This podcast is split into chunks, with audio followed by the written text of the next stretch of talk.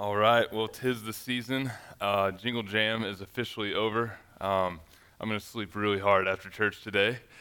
Uh, but man, it is, uh, it's a special time of year. It's a busy time of year. Um, I think this year, probably more than ever, our girls are six years old, eight years old. Uh, we got a little boy who's four months old. He has absolutely no idea what's going on right now. Christmas is just, I mean, every other day for him. But our girls, at the ages they're at, like, man, Christmas season, like, this is a magical time. And I remember feeling that way as a kid. I remember being just so hyped out of my mind. Every box that ended up under the tree. Um, what is that thing that's wrapped like a bicycle? How is that not a bicycle? Um, what, what that thing looks like, it's an N64 box, and it, it was just a pair of shoes. I just had really big feet. Um, but the N64 box was underneath it, so it was still a, a very Merry Christmas. But there's something special about this time of year, and I'm, I, i am not going to hate on Hallmark movies because I don't want Jacob's mom to be ma- as mad at me as she is at him. Um, she's a beautiful woman. I love her to death. I want her to love me more than him. That's my goal in life. It'll never happen. Uh, man, there's something special about this time of year. But I think as special as this time of year is, we can also kind of get wrapped up into the hype of the holidays. We can let the hustle, we can let the hurry kind of take over.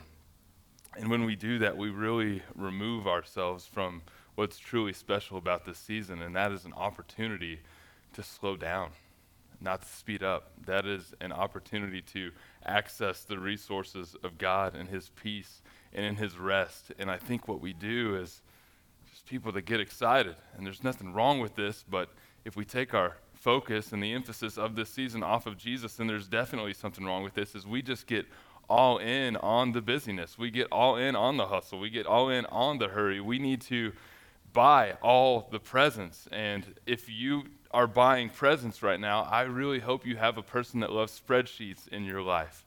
Um, spreadsheets make it to where you don't miss out on buying someone a present. And um, that's really good. I'm not the spreadsheet person in my house, but my wife is, and we got all of the Christmas presents knocked out the other day. And I said, What do you want? And she told me, and then uh, she put it on an Amazon list, and then I just put it all in there, and it's still in the cart right now. Okay? But I got a plan. She's in here today, she's not in kids. Turn your ears off. I'm going to wait till she forgets that they're in the Amazon cart. and then I'm going to buy them. And then I'm going to sneak into that spreadsheet, and I'm going to write check, done, did it, your husband's awesome. it's going to be good. We also get caught up in the I got to go to this person's house, we got to have this to eat, I got to be around this place, this person, these people, this family, then we got to go to this family, and then this family, and then this family. We got to have presence with us at every single one. And what if I don't like the person that's going to be at this house? And the last time I talked to the person that's going to be on your side of the family in this house, man, it's been years. And man, they, they kind of hurt me. And so we just kind of get lost in the hurry and in the hustle. And so today, I just want to say that there's another way. There is another way to do Christmas. And I think as, uh, man, people that love the holiday season, in our best efforts to make it special, we can absolutely miss out on Jesus. And so today we continue on in Advent. We are in week two, and we are going to be talking about peace. And what better place to talk about peace than Isaiah chapter 9, verses 6 through 7.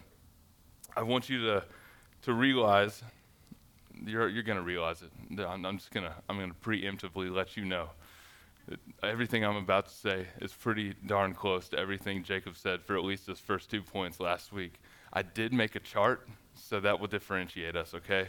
I got a pretty drawing for you. Uh, but for the next two weeks, three weeks, however many weeks, two more weeks after this, um, man, the, the beginning of this, any sermon that we preach in Advent is going to be exactly the same. Uh, it, we might change it up a little bit to fit that flavor of the week, whether it's joy or whatever, but today is peace. And I want us to realize, and I want us to go over this intentionally week after week after week because we can get so caught up in the hustle and bustle of the holiday.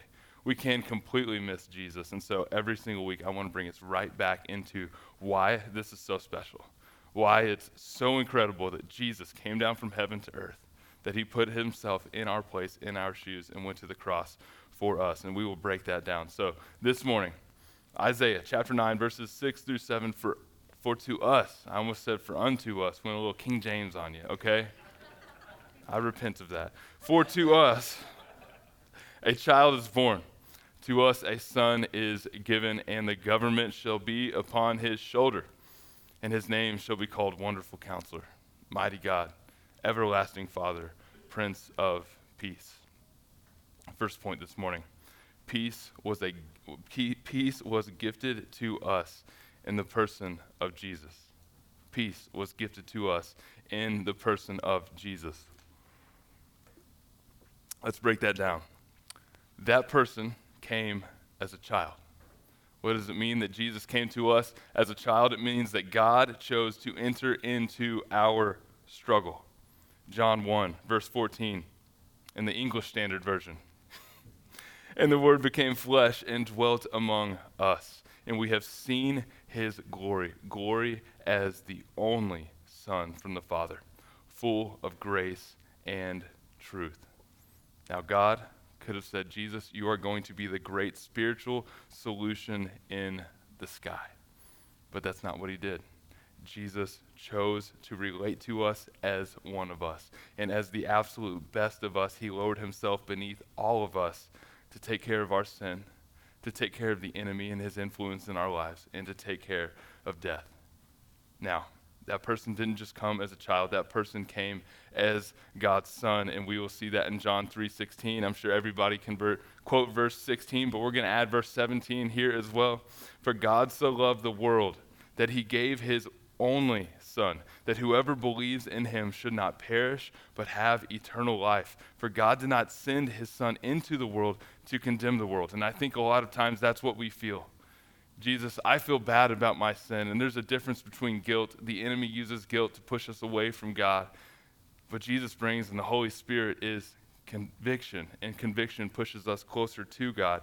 God did not send his Son into the world to condemn the world, but in order that the world might be saved through him. So he brings hope, he brings peace. What we see in this is that Jesus had the highest value. He was the precious only Son of God. Not only that, but he had purpose, and it wasn't to condemn, it wasn't to make us feel guilt for our sin, it was to provide a way out of our sin, to set us free from our sin, to save us from it. And it was also to give the gift of eternal life. But we see not only that in Jesus, we see that he had authority. And whose authority did he have? He had authority from God the Father. Matthew 28, verse 18. And Jesus came and said to them, All authority in heaven and on earth has been given to me. And then he gave us the Great Commission Go therefore, make disciples, baptize them in the name of the Father, the Son, and the Holy Spirit. Teach them to obey everything that I have commanded of you. He gives us a purpose out of His purpose and His authority. And in all of that, He is the solution.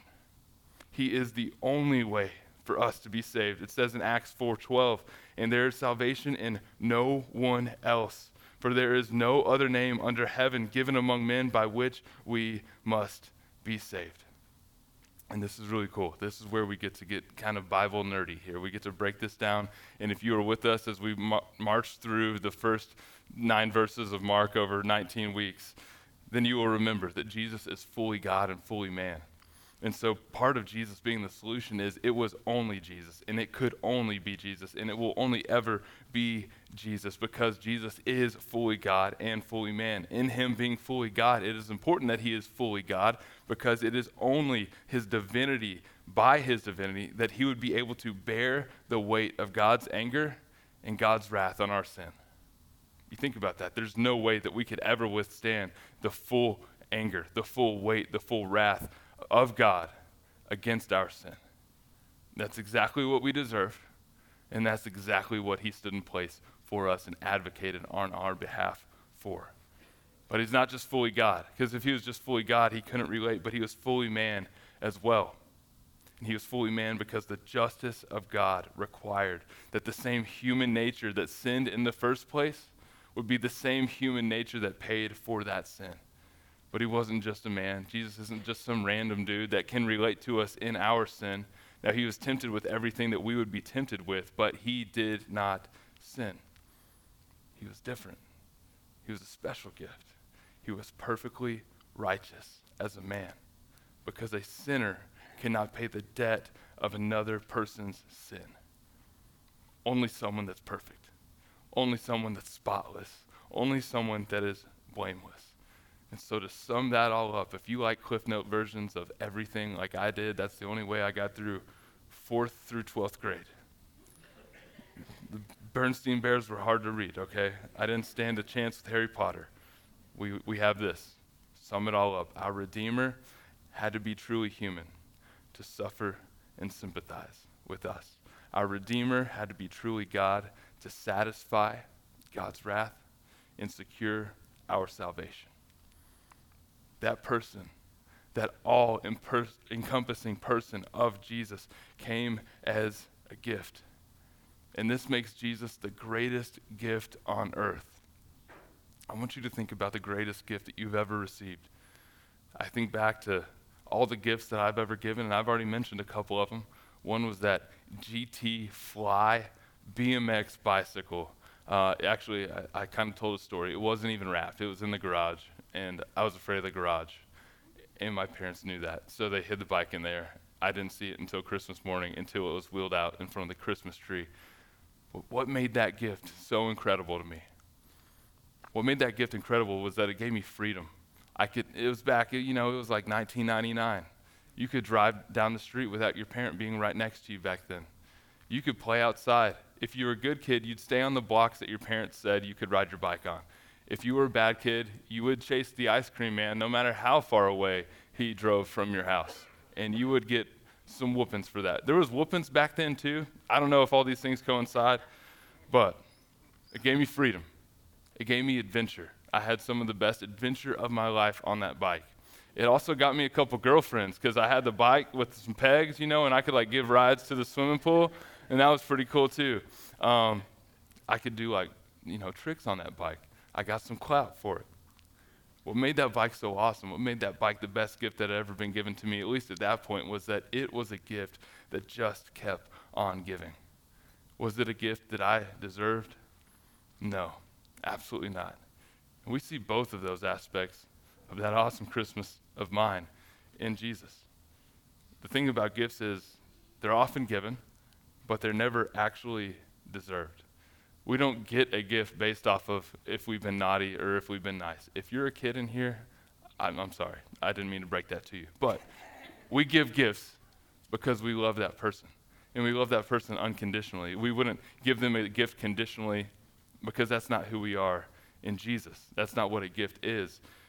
The only thing that we have ever been given in this life that we have earned based off of what we have earned has been death. In the physical sense and the spiritual sense. Romans 6:23 it says for the wages of sin is death but the gift of God is eternal life in Christ Jesus our Lord. So when we get something for what we work for, it's called a wage. If you have a job, you work that job, you receive a paycheck once a month, every two weeks, every week. I don't know, maybe it's a different kind of job. Maybe it's by the job, maybe it's contract. But you receive compensation for what you work. And the only thing that we've ever done is sin. And the only thing that sin could ever bring to us, no matter how good we are outside of that sin, is death. But the thing about gifts is you receive something that you don't deserve. Not based on anything that you have earned. It is given, and it is given so that it can be accepted. But the free gift of God is eternal life in Christ Jesus our Lord. And so when we look to Jesus, we see the greatest gift ever given because the greatest gift ever given in Jesus is what gives us eternal life. And it is through his birth it is through his perfect life, and it is through his death, his burial, and his resurrection that makes it possible for us to accept that gift. God brings it before us. We unwrap it and we say, Man, this is too good. This is something that I could never earn. This is too much for me. I think he says, Yeah, absolutely. But this isn't based on anything that you've done. This is 100% based off of what my son Jesus has done. And I present it and I give it to you as a gift. And as any gift, we have the ability to accept or deny, and I pray that you would accept. We move now to our second point, and this is going to be in verse 7 of Isaiah chapter 9. Says, Of the increase of his government and of peace, there will be no end on the throne of David and over his kingdom to establish it and uphold it with justice and with righteousness from this time forth and forevermore. The zeal of the Lord of hosts will do this. If Jesus is the gift of peace and it is found in the person of Jesus, we need to know that he will rule and he will reign in peace. Say that again, because I think we can really just not believe this. Jesus will rule and he will reign in peace. So now, if you're clued into what's happening here, you say, okay, I'm, I'm reading this in the Bible. It just said he'll rule and reign in peace from this time forth and forevermore. Well, then we have to ask the question then where is my peace? All of this falls into something that Jacob touched on last week very well, and that is the already slash not yet time period that we find ourselves living in. And this is where my beautiful drawing is going to come in to help me because I'm a little more special than Jacob and I need it. What do we have here? We have the Old Testament. By the way, this is not to scale. This is just so I could fit words within certain colors, okay? So we'll break that down as we go. We have the Old Testament, Genesis all the way through Malachi. This is a time where people were looking forward to the coming Messiah. When Isaiah writes this, he is talking about the Messiah that would come, the Messiah that would deliver his people his people probably thinking, yeah, this is going to happen the first time Jesus comes. But what Isaiah is talking about here, why we don't see peace all around us, is because this actually comes at Jesus' second coming. We have Genesis through Malachi, that's the Old Testament. And then, boom, we have Matthew, Mark, Luke, and John. This is the New Testament. This is Jesus. Jesus is born. His 33 years certainly should be much smaller and green than that. Maybe I should have wrote Jesus and drawn an arrow down, but this is what we get. Then Jesus, he's born, lives a perfect life. He dies on the cross for us. He is buried. He is resurrected from the dead. He lives 40 days around very key people, around six to 800, they think, in total. And it is historically documented. And then Jesus gives the Great Commission. He goes up into heaven. That is where that blue part ends. And then you have us. And we are here in this zone of already not yet. Jesus has come. Jesus has brought peace with him, but it is not fully realized. The concept has been introduced and it has been given to people within the Holy Spirit that he said would come when he went up into heaven. And guess what? It did on the day of Pentecost. And now, when we believe in him, it lives in us. We have the ability to have peace within us, but peace is not yet universal. Why? Because that little revelation part down there. That's the really scary part of your Bible. It has like dragons and stuff in it. Um, really cool. One of my favorites in this part of the Bible, this is where Jesus wins. And when Jesus comes back, we see something else written. Prophes- prophesaically, prophesied, yeah, prophesied, that's the word. Prophesied, not just by Isaiah, but by Daniel as well. And then we'll get back into Isaiah. When Jesus comes back, he will reinstate, he will instate for the first time his government he will instate for the first time universal peace. We will look all around us and we will see nothing but peace. So Daniel 2:44. And in those days, kings of the God of heaven will set up a king. And in those days, and in the days, wow, dyslexic to the max this morning. And in the days of those kings, woo, got it. The God of heaven will set up a kingdom that shall never be destroyed, nor shall the kingdom be left to another people. It shall break in pieces all these kingdoms and bring them to an end, and it shall stand forever. When we look around right now, we see a bunch of violence. We see a bunch of chaos. We see a bunch of hurry. We see a bunch of hustle. When we look around right now, we have to look really, really, really, really, really hard if we're going to actually find some peace. We're going to have to look to the people that say that they follow Jesus and actually follow Jesus with their lives if we're going to find some peace. We're going to have to look into some situations where some people of Jesus are in leadership and they are bringing peace with them into those situations. When we look around right now, we turn on the TV, and whether it's local news or whether it's Fox News or if it's CNN or if it's reality TV or if it's just a gossip on Twitter or X or whatever it's called, YZ, I'm not really sure anymore or if it's on Instagram, or if it's on Facebook, what do we see? We don't see peace. Because peace doesn't make the headlines. Because peace is so fleeting these days that we think, man, this is not going to last. But what does this say? This says we can have hope because the peace that is on its way in our King Jesus, instating his government that is on his shoulder, man, that's forever. Nobody can take that away. Fox News is going out of business. CNN going out of business. All the gossip, all the slander, all the violence, all the hatred, all the division that's being sowed through everything that we see constantly. No more. Because now Jesus is in charge. Isaiah 16:5. Then a throne will be established in steadfast love. It doesn't sound like what we see around us now.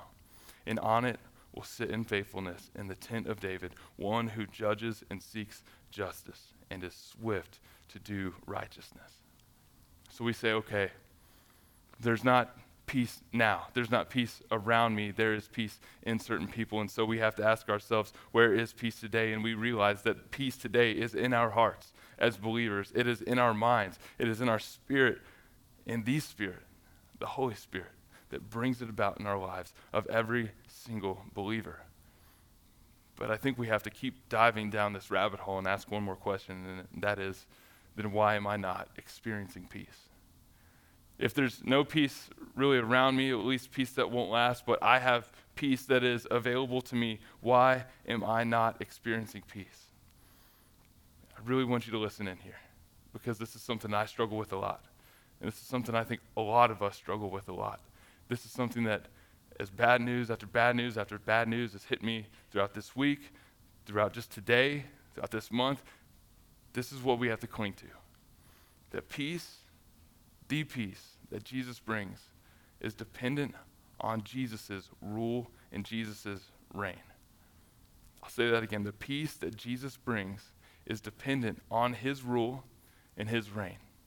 Now we have to ask ourselves some more questions, and that is Does God really rule and reign in my life?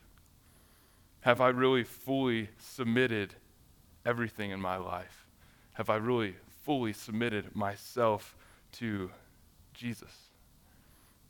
If I'm not experiencing peace, then I haven't experienced his presence. If I'm not experiencing his pre- peace, I haven't put myself under his rule and his reign. And so then we ask are there areas of my life where there isn't peace that's bleeding into where there should be peace because I've held something back for myself?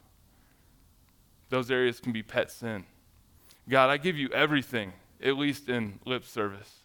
God, I'm going to tell everybody at church. I'm going to serve all the time. I'm going to tithe. I'm going to be there every single Sunday. I might even be crazy enough to go serving kids. and I hope you are. But I'm going to hold this sin back. Jesus, I say that you're king, but I don't submit myself fully to you as king. I got about 95% submission to you right now. And that 5% that we leave out is a 5% where fear and worry and doubt and insecurities and chaos can absolutely creep in and influence the rest of our lives. We submit ourselves fully to Jesus. Well, Jesus, I submit fully to you, but I've got some control issues. And so when things are going good, Jesus, you got it. Take the wheel. You and Carrie Underwood, just keep driving. We're going to be all right. But when things go bad, what do we do? All right, Jesus, get, get back in the passenger seat. Jesus, get, get in the back seat. I'm going to take the wheel again. Because things have started to look like they're slightly out of control. Now I don't trust you at all. This wheel is mine. I'm going to start driving myself because clearly I know what I need in my life better than you do.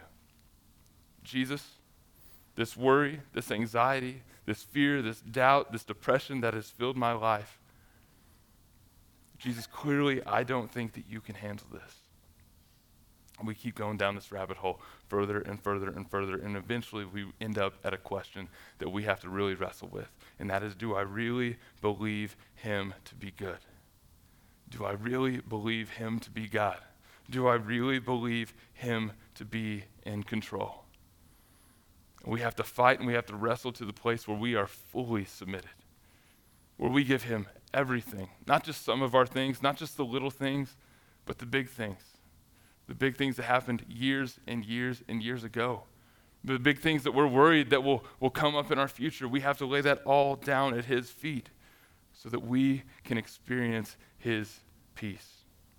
But there's something that we need to realize. Point three today there will never be peace for the unsubmitted life. There will never be peace for the unsubmitted life. So, what do we do? What do we do about that? I don't want to continue on in fear. I don't want to continue on in chaos. I don't want to continue on in stress and anxiety. I don't want to keep going to see that person I have to pay to talk to me about my problems. Jesus, what do I do? Get present with God. Three things that we can do today.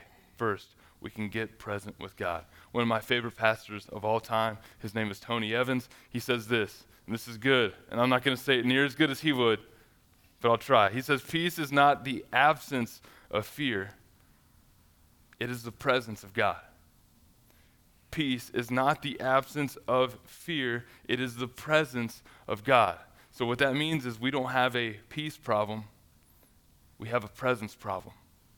We're not spending time with Jesus, we're not spending time present with our King.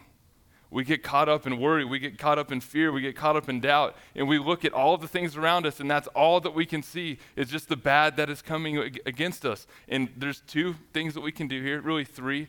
We can fight it, we can run headfirst into it, we can freeze and just become paralyzed, or we can fly away from it and get as far away as we can be from it.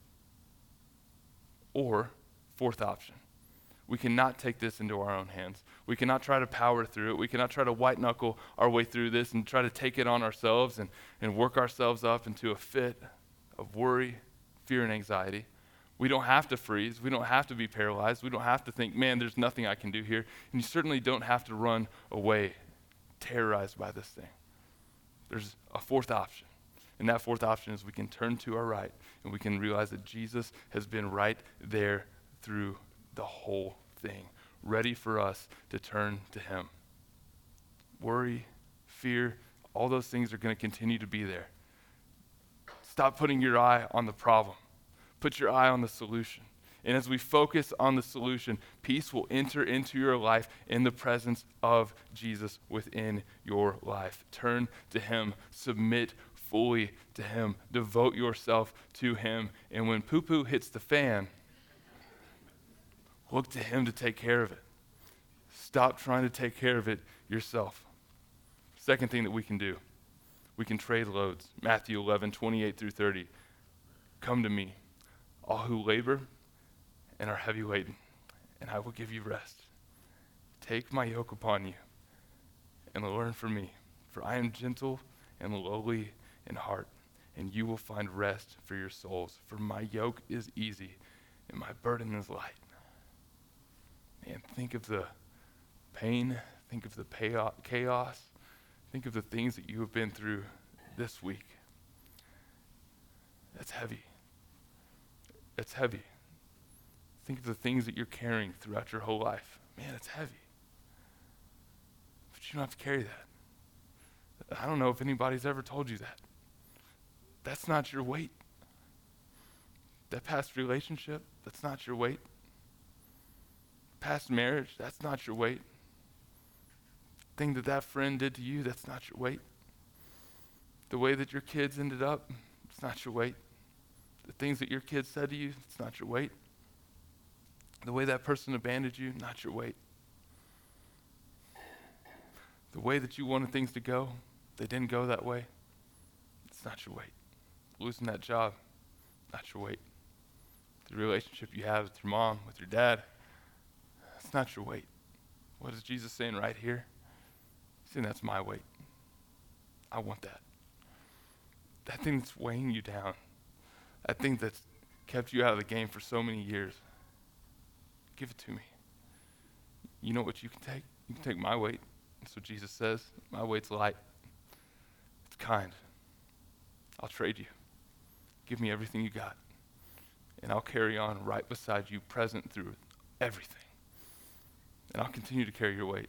And as you carry my feather light weight, ultra light, all the best gear, walking down this journey, down this path together, as more stuff gets on your plate, you just throw it up on the top of this mountain on top of my shoulders. Jesus got the government on one of his shoulders. I don't know if you saw that earlier. It says shoulder. He's got two. All right. He can take all your stuff on this one. I just assumed the government was on his right one. Maybe our stuff's on the left. Third and final thing, and this is awesome for me to be able to say, is that we're called to make peace with others. We're called to make peace for others. Romans 12, 18. If possible, so far as it depends on you, live peaceably with all. That's a joyous noise to me, right there, by the way. I can have peace in that. We want kids in this service. We want kids a big part of this church. We welcome that every single Sunday. And Joshua's got me well trained, so that doesn't even face me. All right? All right. He, that boy needs a little more peace, a lot more Jesus. But he'll get there. He's only four months old. I'm sure the, yeah, he's covered right now. All right. Anyways, Romans 12, 18. If possible, I'll get in trouble if I keep talking. So far as it depends on you, live peaceably with all. Think of the situations you're about to enter into now that it's Christmas season. Think about the people you'll be around. Thinking about the way that you know things are at the office. Maybe people are a little bit more apt to talk about Jesus, or they're certainly looking at you as a person who says that they follow Jesus. I want you to put yourself in the shoes of what that person sees when they look at you. If possible, so far as it depends on you, live peaceably with all. If they see that you are a Christian, then that means that you live completely submitted, supposedly, under the rule and the reign of Jesus. And if you are a person that is completely submitted to the rule and the reign of Jesus, and Jesus is the Prince of Peace, as we see in Isaiah 9 6, and you don't actually have peace in your life following the person who is Prince of all of that peace, and you don't actually look like somebody who's supposed to be following him, then why would that person actually ever follow Jesus based off of the way that you are living? If possible. So far as it depends on you, that means they, they don't actually have any part to play in this. Live peaceably with all. As you leave this place today, as you go to those family gatherings, as you go back to work, as you go into that Zoom meeting, whatever it is, live peaceably with all. If they've hurt you, let them go. Why? Because you hurt and you've been let go. Because you hurt God and God let you go. And it took the life of his son. And you've been set free from that. Set them free. Live peaceably with all. And the final thing, that is making with peace for others. We make peace for others. And we see this in Matthew 5, verse 9, where Jesus says, Blessed are the peacemakers, for they shall be called sons of God. As followers of Jesus, as his disciples, we are expected to be peacemakers. That means the places that we go, peace should follow. If peace is going to follow in the places that we go, then that means that we have to experience peace for ourselves first if we're ever going to set up for other people. That means we do all the dirty work, all the preemptive work that has to be done, and experiencing peace for ourselves, allowing Jesus to work all the way down into every crack, hole, and crevice in our minds and in our lives, in our bodies, in our past, so that He can clean us from the inside out and then He can repurpose us, send us out to bring peace to others. There are four ways that we are bringing peace right now, and I want to share those with you. The first was yesterday, Jingle Jam. Uh, I'm not saying it was peace for us, it was probably a lot of chaos. But sometimes you embrace the chaos so that you can bring peace to other people, especially somebody that has peace in here. You want that to happen out here. Yesterday, for two hours, we invited the community in. We said, you know what? I don't know what hell you are coming from in your life. I don't know what hell is taking place at your house, in your life, at your work. But for right now, for two hours, I have prepared this place for you so that you can experience just a little bit of peace, so you, you can experience just a little bit of heaven. And you absolutely killed it. I mean, in my eyes, we have like 4,000 people here, okay? If you ask my wife, it was probably 3,000, okay? No. It was in the hundreds for sure. But we made a difference. We made peace for others.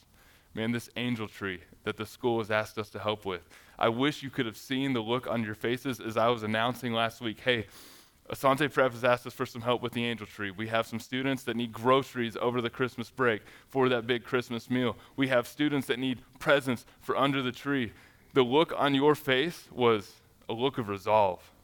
Man, he got me fired up as a pastor. It's getting me a little fired up right now, if I'm being honest. The look on your face said, Not on my watch. Man, not on my watch. Will there be chaos in someone else's home? Not on my watch will a mom or a dad have to worry if there's going to be presents under the tree. Because that's on me. Because I've experienced the peace of Jesus. And I want other people to experience that too. So I'm going to meet that need. I'm going to provide for that person. Third thing, big missions give we have coming up. This isn't just advertisements, these are ways that we are meeting needs here. Think of a missionary in the middle of Africa who's worried about how they're going to eat, how they're going to get their next meal, how they're going to have a roof over their head. That entire offering goes straight to that making sure the needs of our missionaries that are taking the gospel into unreached or hard to reach places, m- reaching lost people with the hope, with the peace, with the joy, with the presence, the faith in Jesus, that all of that is being taken care of. The only thing they have to worry about is the ministry that is ahead of them, and that takes care of them, and that brings them peace. And finally, going to services. Man, it's going to be some chaos. Man, it's going to be crazy trying to reconfigure our Sunday mornings after we've been used to this for three years. But as we go to services, we are creating a little bit of chaos so that we can bring more people in, just like at Jingle Jam, making room for more people to come before the presence of Jesus, to hear the hope of his gospel, and to put their faith in him. And every step of the way, I pray that we will continue to be a church that says, Not on my watch as a person who has experienced peace, who has done the hard work of letting Jesus bring peace into every aspect of my life, I now want to bring peace into others. And so I'll make room. I'll scoot in a little bit more on the aisle. I'll go to that first service. I'll go to that second service. I'll even serve in the service I'm not attending so that another person can sit in service while their kids are being ministered to. That's what peacemakers do. And that's what you're doing. That's what you've done. So let me just thank you for being a church full of peacemakers, a people that don't just come and listen, for being a people that say, not on my watch, for being a people that says, that's a need, I'll meet it, because my needs have been met in Jesus who has brought me peace. Let's pray.